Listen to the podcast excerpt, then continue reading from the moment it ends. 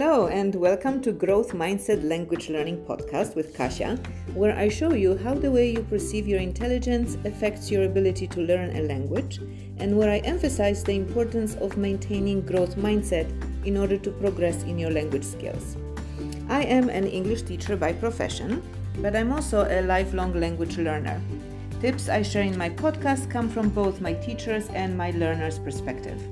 Full texts of each of my podcasts are published on my website www.teach-learn-love.com. You can ask questions and post comments through my contact page there.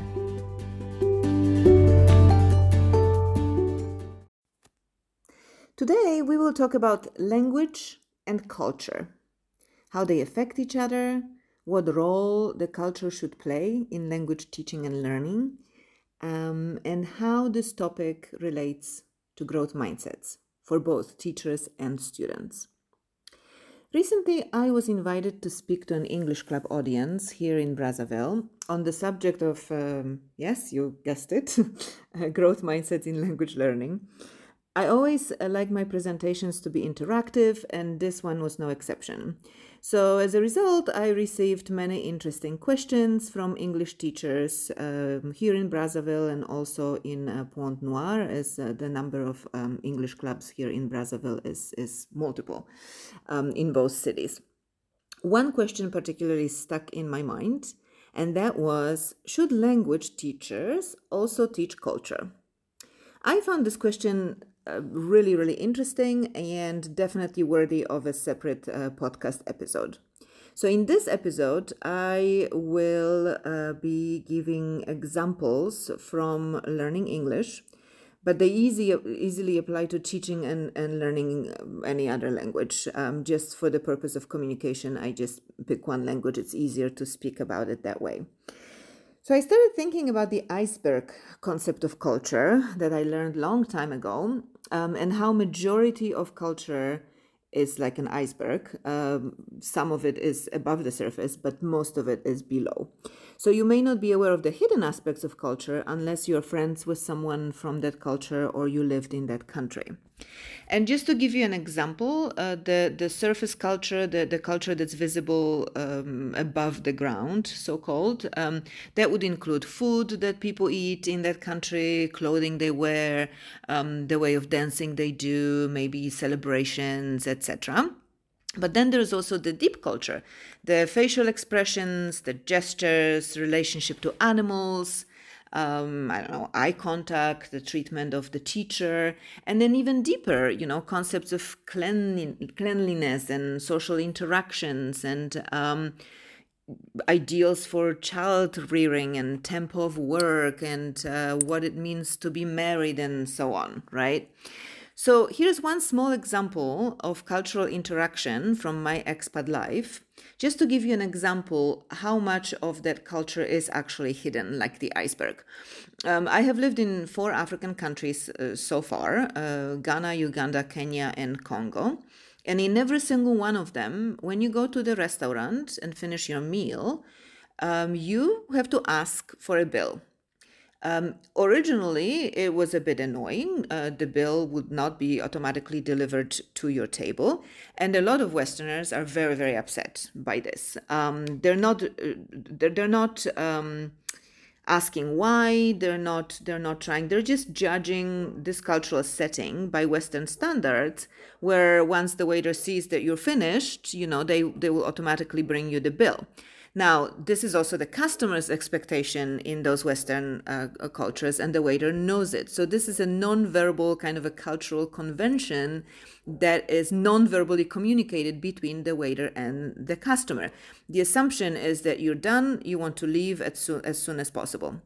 Now, in Africa, uh, the assumption is it would be rude to give you the bill if you do not ask for it. You might not be ready, you might still be chatting uh, delivering that bill would be equivalent to basically telling you that it's time to leave. Um, so, is one way better than the other? Absolutely not. It's just different.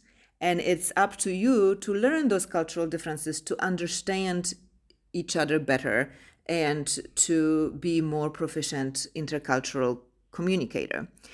And the idea of intercultural communications is not to make everyone the same or judge which way of doing things is better. It is to educate, better understand, to eliminate the number of intercultural misunderstanding and annoyances like, like the one that I just gave you an example of.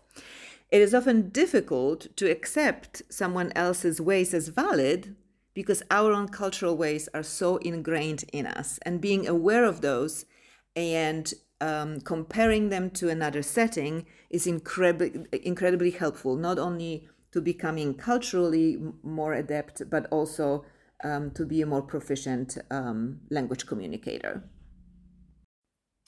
Culture includes all things that make up our daily li- lives um, social relationships, um, religion, values, clothes, food, uh, art, beliefs, entertainment, housing, work, um, different laws, uh, family, education, child rearing, many, many, many other things. Um, so, how do language and culture affect each other?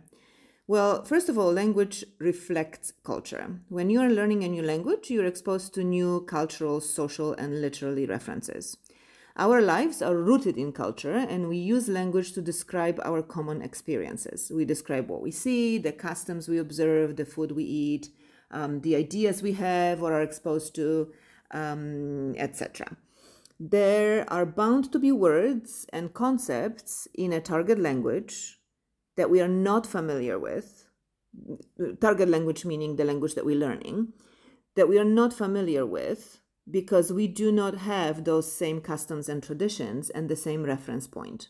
There might not be words for certain objects or feelings. Um, so, in order to learn those, we need to first learn the concepts that they refer to and go deep with those concepts. So, just um, just to give you an example again, uh, think of an American lunchbox. Lunchbox is a container for your lunch that you bring with you to work or to school.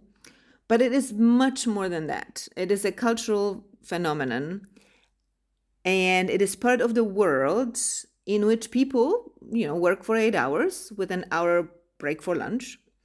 Um, it is part of the world where uh, people eat the midday meal um, at work, often in solitude or at their desks.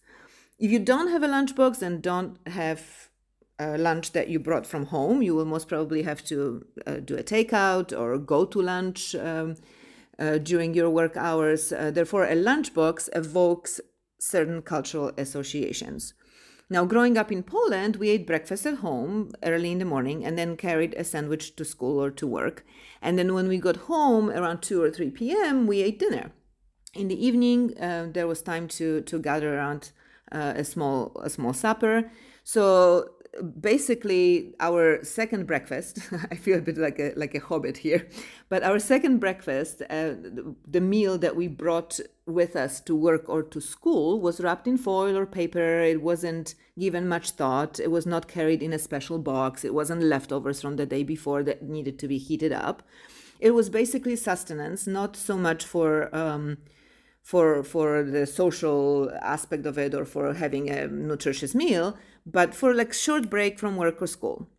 My father never had a lunch break. He worked from 6 a.m until 2 p.m and then when he got home we had a big family meal around 2.30 so in polish there was no word for a lunchbox. We didn't need one right? So that's one example.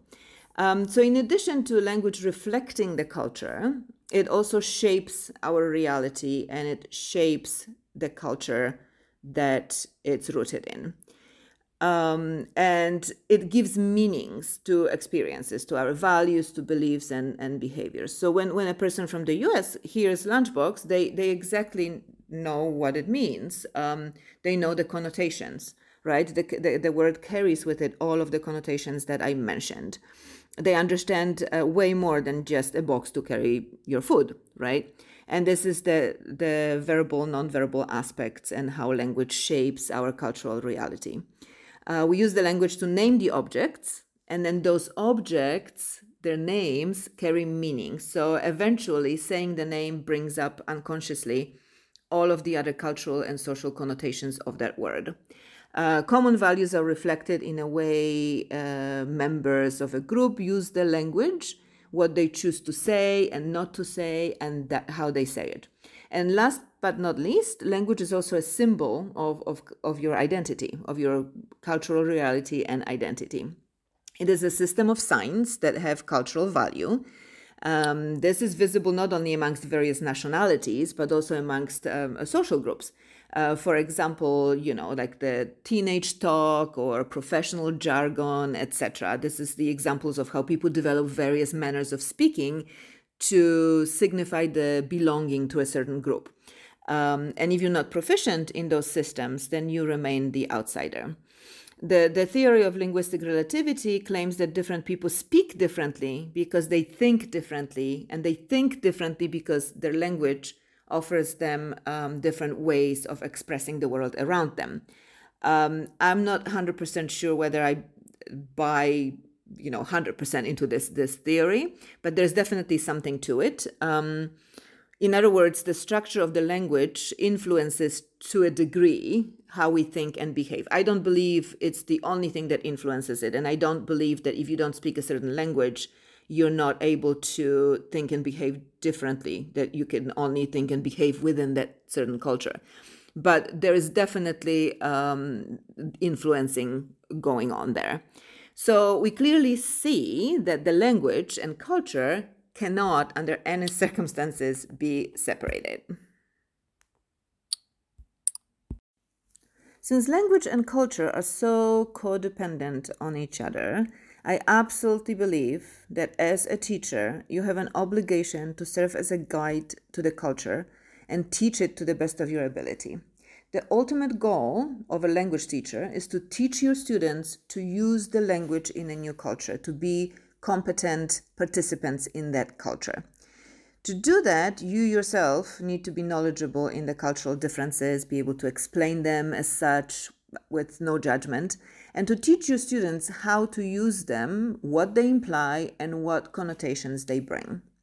So you need to make sure your students know, especially if you're a teacher who is a native speaker of the language, that you are educating them, that you're pointing the differences, that you're not converting them that you're not judging and you're not comparing the two cultures.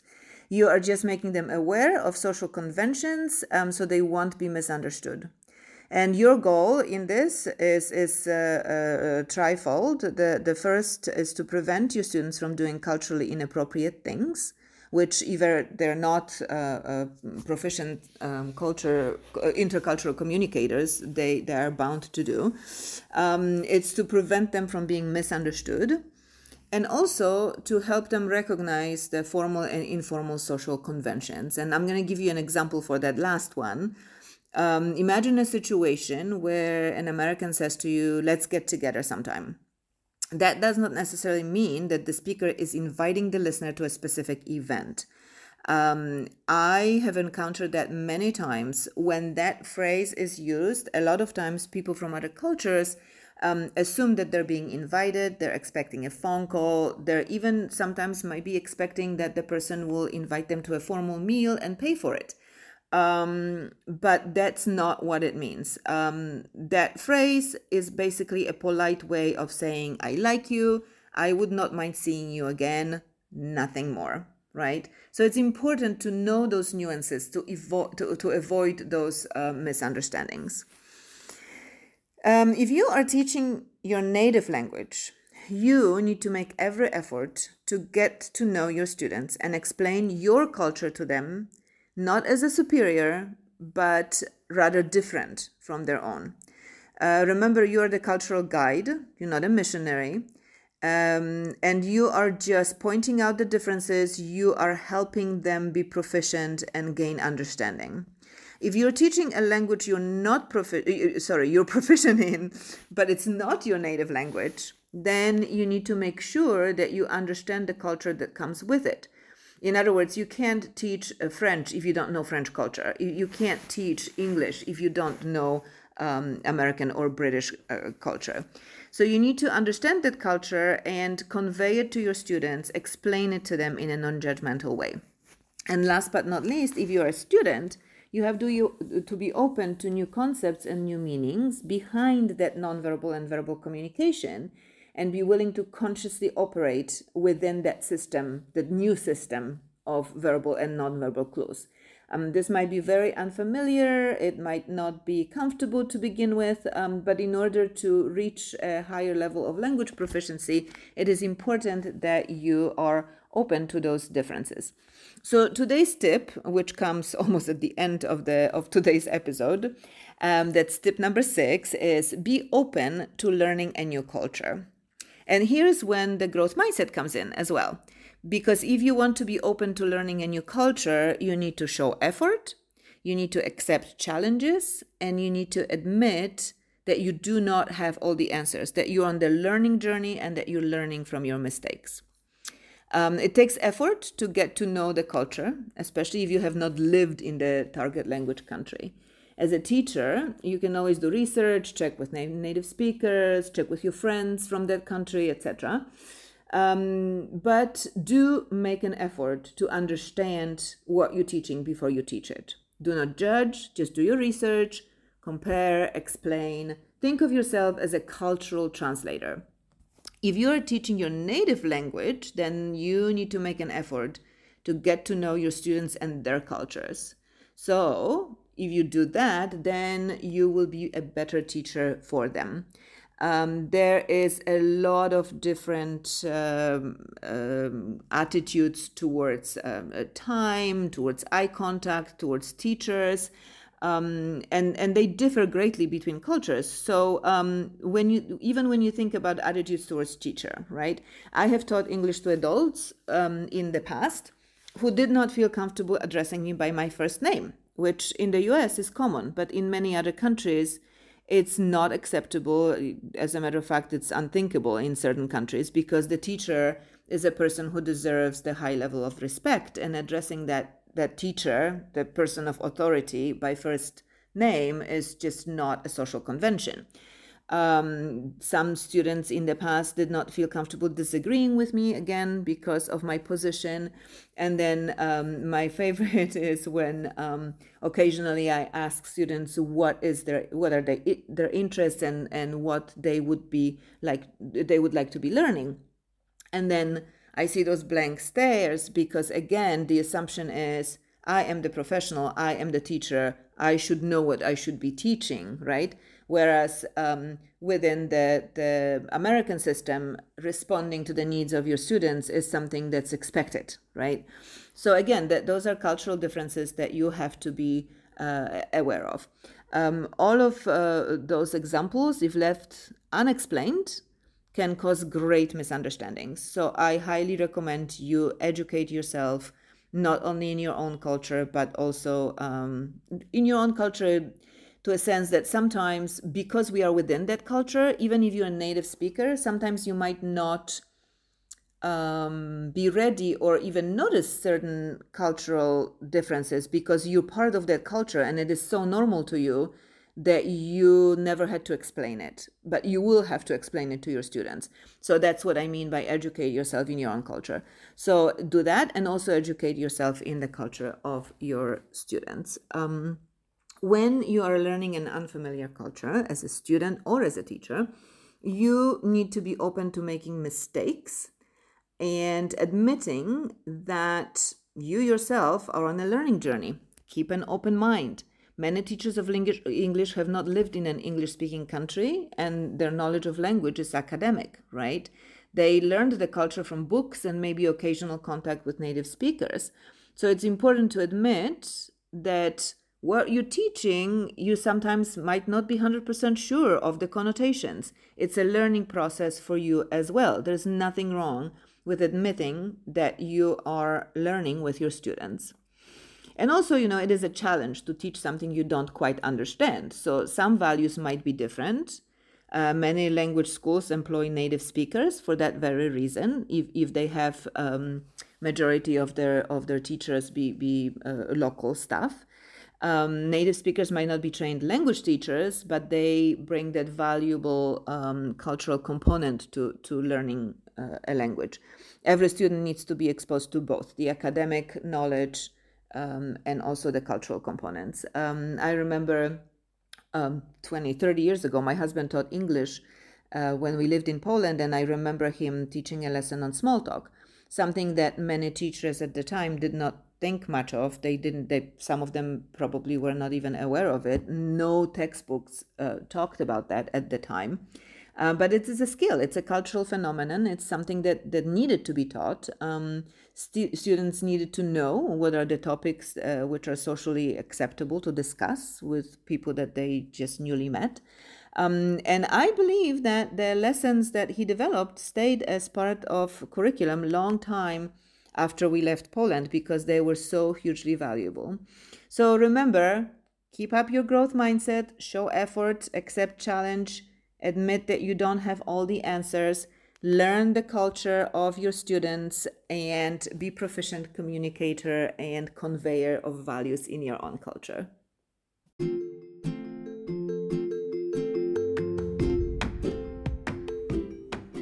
This is all for today, folks. You have been listening to episode 6 of Growth Mindsets in Language Learning podcast, where I talked about the relationship between language and culture and emphasized the importance of teaching culture as part of teaching the language. Do you recall your own experiences when learning a language included learning a culture? Do you have stories of teaching culture and why it was important for your students? Post your comments on my website, teachlearnlove.com. If you like what you hear, click that subscribe button. This is Kasia Helbin Travis. Join me next time for tip number seven.